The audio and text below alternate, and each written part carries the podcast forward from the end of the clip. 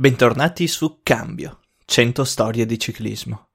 Dopo una lunga pausa sono finalmente riuscito a trovare il tempo di registrare questo nuovo episodio.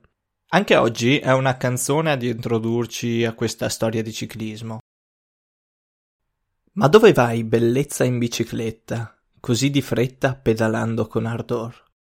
Il testo di questa canzone probabilmente alcuni di voi lo ricordano diversamente, lo associano allo spot di Birra Moretti che spesso viene proposto durante le lunghe dirette del Giro d'Italia. Nella pubblicità la parola bellezza è sostituita da baffone facendo riferimento al viso simbolo del noto marchio di birra. Ma la canzone originale nasce negli anni 50 e si ispira ad una donna che nel 1924, quando lo sport femminile quasi non esisteva, Partecipò al Giro d'Italia. Questa storia rappresenta la battaglia delle donne per cominciare ad ottenere i diritti che spettavano loro.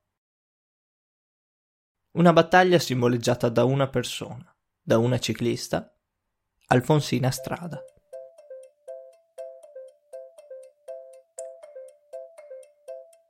Se ci sono 100 corridori sulla linea di partenza, al traguardo ci saranno 100 storie diverse da raccontare.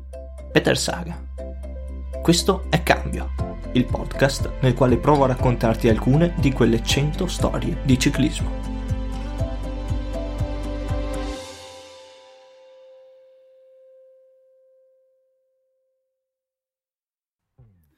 Le campane scandiscono le sette del mattino, quando una leggera brezza sfiora il giovane e innocente viso di Alfonsina. Gli occhi di Alfonsina sono aperti da chissà quanto tempo fissano il soffitto bianco. Ma su quel soffitto la tredicenne Alfonsina vede disegnarsi una strada e una scintillante bicicletta che sfreccia veloce sotto l'impulso delle sue pedalate. Una bici proprio come quella che tre anni prima suo padre aveva portato a casa. Alfonsina ricorda bene quel giorno del 1901, quando papà si presentò con quel nuovo scintillante mezzo lo aveva acquistato dal medico del paese in cambio di cinque polli. Ne era rimasta subito affascinata. Tuttavia, mentre il suo fratello maggiore aveva potuto provarla, a lei di un anno più piccola, nata con la colpa di essere donna, era stata negata quella possibilità. Beh, dopo qualche giorno, rimasta da sola a casa, l'aveva presa e c'era salita. Per pedalare su quella bici così grande rispetto a lei doveva sbilanciarsi prima a destra e poi a sinistra, poi di nuovo a destra e poi ancora a sinistra. All'inizio aveva rischiato di cadere, ma dopo qualche pedalata il suo corpo si era adattato e aveva trovato un equilibrio. Una sintonia che fino ad allora non le era ancora successo di provare. Iniziarono allora i suoi giri clandestini, Ogni volta che poteva prendeva la bici e sfrecciava su quelle due ruote. Ma un giorno il padre, di ritorno dal lavoro nei campi, la vide.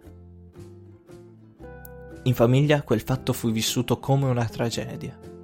Alfonsina non se ne capacitava, non capiva perché il fatto che una bambina andasse in bici dovesse essere considerato diabolico. Per lei quello di pedalare era il gesto più naturale del mondo e ovviamente alla prima occasione salì nuovamente in bici. I genitori alla fine dovettero accettare la passione di Alfonsina. Vista la situazione economica della famiglia e l'innata bravura e velocità che quella piccola aveva su quel mezzo a due ruote, i genitori decisero quantomeno di sfruttare la cosa. Capitava spesso così che Alfonsina venisse mandata in bici a sbrigare le commissioni della famiglia quando passava pedalando nel suo paese, Castelfranco Emilia, però, la piccola Alfonsina si sentiva osservata. Le signore la guardavano e si facevano il segno della croce. Una volta sentì addirittura che la chiamavano il diavolo in gonnella. Un nuovo rintocco della campana. Sono le 7.30. Alfonsina si risveglia da quel torpore e dai ricordi di quei tre anni nei quali ha conosciuto la bici ed è diventato un tutt'uno. È il momento di alzarsi. È domenica. Alfonsina si alza e si veste di tutto punto, come tutte le sue coetanee quando si preparano per andare a messa. Certo, i suoi vestiti sono tutti rattoppati a differenza di quelli delle sue amiche. Prende un fagotto, dà un bacio alla mamma e mentre esce le urla Vado a messa! Prende la bici e se ne va. Girato l'angolo però si ferma, si toglie quei vestiti da festa, apre il fagotto e ne estrae i ben più comodi pantaloncini, una maglietta, si spettina i corti capelli neri e ricci. Riparte, ma non va verso la chiesa del paese, si dirige verso Modena.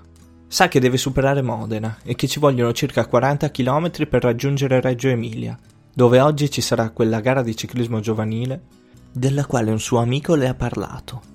Sa che dovrà fingersi un ragazzo per partecipare e così fa.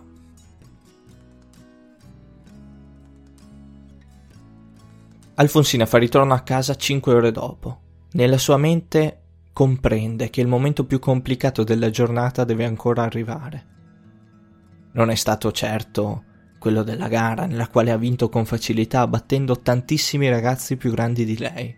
No, quella per lei è stata una passeggiata, è stata la cosa più naturale e più soddisfacente che avesse mai fatto. Sa benissimo che in realtà il momento più duro sta per arrivare ora. Ormai i suoi genitori avranno capito che a messa non c'è mai stata. Ma lei è decisa, dirà dov'è stata. Dirà di aver partecipato ad una gara ciclistica e di aver vinto. Forse quando mamma e papà scopriranno che quella è la sua vera passione e che il primo premio era un maiale vivo, allora la perdoneranno. Ma così non è. Un conto è fare delle commissioni, un altro è una ragazzina che va in bici per divertimento. Quella, per i genitori di Alfonsina Morini, è una passione diabolica. Alfonsina Morini nasce a Castelfranco Emilia il 16 marzo 1891 in una famiglia poverissima. Come abbiamo visto, a 10 anni il padre porta a casa una bicicletta e lei se ne innamora subito. Nonostante ad Alfonsina sembrasse scintillante, si trattava invece di un mezzo quasi da buttare. Tuttavia con quella bici Alfonsina inizia a gareggiare a 13 anni appunto e a vincere contro i maschietti. Verrà però sempre osteggiata in questo dalla famiglia e dai paesani che vedevano in quel gesto, se compiuto da una donna, un atto indecente. Venne soprannominata infatti il diavolo in gonnella. La madre le disse che se voleva continuare con quella passione doveva sposarsi e guadagnarsi da vivere da sola. Alfonsina allora decise di spostarsi a Torino nel 1907 una città di più ampie vedute per il mondo sportivo femminile. Proprio qui conquistò il titolo di miglior ciclista italiana e conobbe Carlo Messori, un ciclista professionista, emiliano come lei, che la accompagnò al Grand Prix di Pietroburgo in Russia nel 1909. A questo Grand Prix prese parte anche Alfonsina, che certamente si fece notare. Fu soprattutto la zarina Alessandra a notarla e a pretendere che il marito, lo zar Nicola II, la premiasse con una medaglia d'oro. L'indole ambiziosa di Alfonsina Morini la portava a porsi obiettivi sempre più importanti. Poneva l'asticella sempre più in alto. Il nuovo obiettivo diventò quello di realizzare il record mondiale di velocità femminile. Nel 1911 a Moncalieri, comune alle porte di Torino, ci riuscì battendo il record del 1905 di una ciclista francese. Il record di Alfonsina, che aveva raggiunto i 37,192 km/h, però fu sempre messo in dubbio. E sapete per quale motivo? Perché la sua pedalata venne dichiarata poco femminile. Alfonsina non ce la faceva più e arrivò alla conclusione che l'unico suo reale avversario era il maschilismo. Fu probabilmente allora che le balenò in testa l'idea di confrontarsi con i campioni di sesso maschile, in una sfida che molti avrebbero definito impari. Molti, ma non lei. Bellezza in bicicletta per alcuni, diavolo in gonnella per altri.